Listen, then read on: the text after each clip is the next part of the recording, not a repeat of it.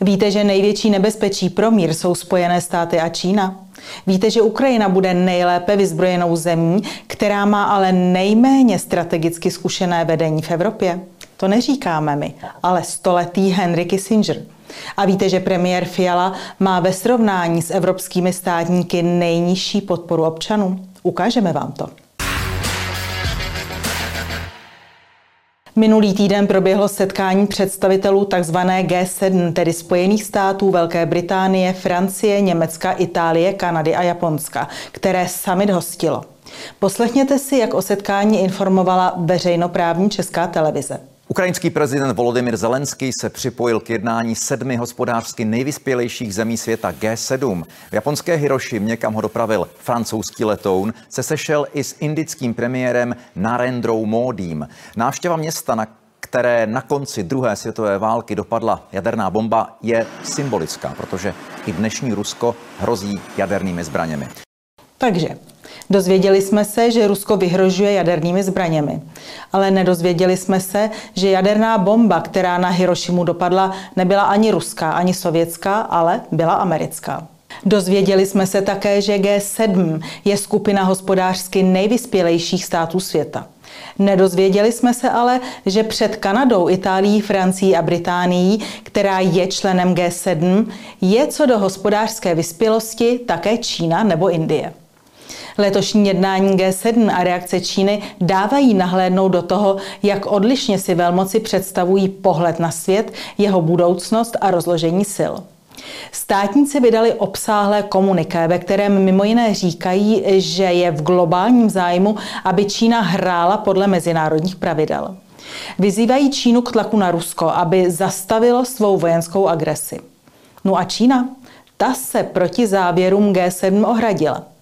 Zajímavé je, že komuniké podepsali lídři G7, která je dodnes pouze neformální skupinou. Nebyla založena žádnou mezivládní smlouvou, nemá žádnou organizační strukturu, sídlo nebo aparát, nemá právní subjektivitu. Takže představitelé sedmi států nemají mandát odvozený od právních dokumentů. A nemají ho ani, jak se zdá, od občanů zemí, které zastupují. Francouzskému prezidentu Macronovi podle posledních průzkumů nedůvěřuje 70% francouzů. Německý kancléř má důvěru pouze třetiny Němců. Relativně nejúspěšnější je nová italská premiérka Meloniová, podle některých českých médií a politiků fašistka, které ovšem důvěřuje 49% Italů. Mimochodem, podle stejného průzkumu je na posledním místě co do důvěry občanů vlastní země. Víte kdo? Předseda vlády České republiky Petr Fiala. Tomu důvěřuje jen 23% občanů naší země. O čem se až tak nemluví je, že japonský summit G7 provázely protesty Japonců z hesly Americký imperialista je terorista číslo jedna. Nebo zastavte lži a zastavte válku. Zastavte NATO. Indický deník citoval buddhistického mnicha, který protestoval proti podpoře války. China Daily přinesli rozhovor s mladým američanem, který se protestů účastnil, aby ukázal, že ne všichni američané souhlasí s politikou americké vlády. Nesouhlasí prý s agendou G7, která je agendou pro bohaté vlády, nikoliv agendou pro mír a stabilitu. Nevíme, nakolik je rozhovor pro čínský deník důvěryhodný, ale víme, že postoje údajného protestujícího amerického mladíka nejsou ojedinělé. Podobně totiž nedávno hovořil i americký diplomat a bývalý ministr zahraničí Henry Kissinger. Obsáhlý rozhovor s titulkem Jak se vyhnout třetí světové válce přinesl britský týdeník The Economist. A co v něm diplomat, který tento týden oslaví z té narozeniny, řekl? Osud lidstva podle Kissingera závisí na tom, jak se dokáže dohodnout Amerika a Čína. Kissinger, který se setkal s mnoha čínskými představiteli, včetně Mao Tse-tunga, říká, že na rozdíl od hitlerovského Německa Čína nemá na válce zájem. Upozorňuje, že Washington nepochopil, co je cílem Číny.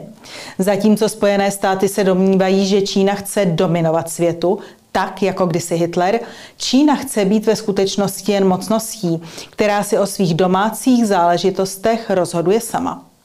Podle Kissingera je navíc systém v současné Číně postaven spíše na konfuciánství než na marxismu. Doyen americké diplomacie tvrdí, že američané budou muset zjistit, jak udržet rovnováhu mezi dvěma mocnostmi a jak navázat trvalý dialog mezi Spojenými státy a Čínou. Varuje také před válkou na Tajvanu, která by nejen zničila samotný ostrov, ale také zdevastovala světovou ekonomiku. Americký prezident Joe Biden by proto měl podle Kissingera svému čínskému protějšku říci, cituji, pane prezidente, dvě největší nebezpečí pro mír jsme právě my dva. A to proto, že máme schopnost zničit lidstvo. Konec citátu. Pokud chce Amerika najít způsob, jak s Čínou vycházet, nesmí usilovat o změnu čínského režimu, tvrdí Kissinger. Zhroucení komunistického režimu by podle něj vedlo k občanské válce, která by následně přerostla v ideologický konflikt a přispěla k celosvětové nestabilitě. A v zájmu Spojených států není dohnat Čínu k rozpadu. Kissinger se také vyjádřil k rusko-ukrajinské válce. Rusko si podle něj v případě uzavření příměří ponechá Sevastopol na Krymu a pozastavuje se nad přístupem Evropy, která sice nechce Ukrajinu v NATO, ale snaží se jí maximálně vyzbrojit. Nyní jsme vyzbrojili Ukrajinu do bodu, kdy bude nejlépe vyzbrojenou zemí, která má nejméně strategicky zkušené vedení v Evropě, říká Henry Kissinger. Čína má podle něj prvořadý zájem na tom, aby Rusko vyšlo z války na Ukrajině nedotčené. Kolaps Moskvy by vedl k mocenskému vaku ve střední Asii, které by mohlo vyústit v občanskou válku, podobně jako v Sýrii. Čína proto může být prostředníkem mezi Ruskem a Ukrajinou, ale zároveň Čína a Rusko spolu nebudou spolupracovat. Spojuje je sice nedůvěra ke Spojeným státům, ale, jak říká Kissinger, nikdy jsem se nesetkal s ruským vůdcem, který by řekl něco dobrého o Číně. A nikdy jsem se nesetkal s čínským vůdcem, který by řekl něco dobrého o Rusku. Na závěr rozhovoru se Henry Kissinger vyjádřil i k politice Spojených států. Kritizoval přitom americké školství, média, kterým chybí smysl pro proporce a soudnost a také ztrátu víry Američanů ve vlastní zemi. Americe chybí vedení. Tolik Henry Kissinger.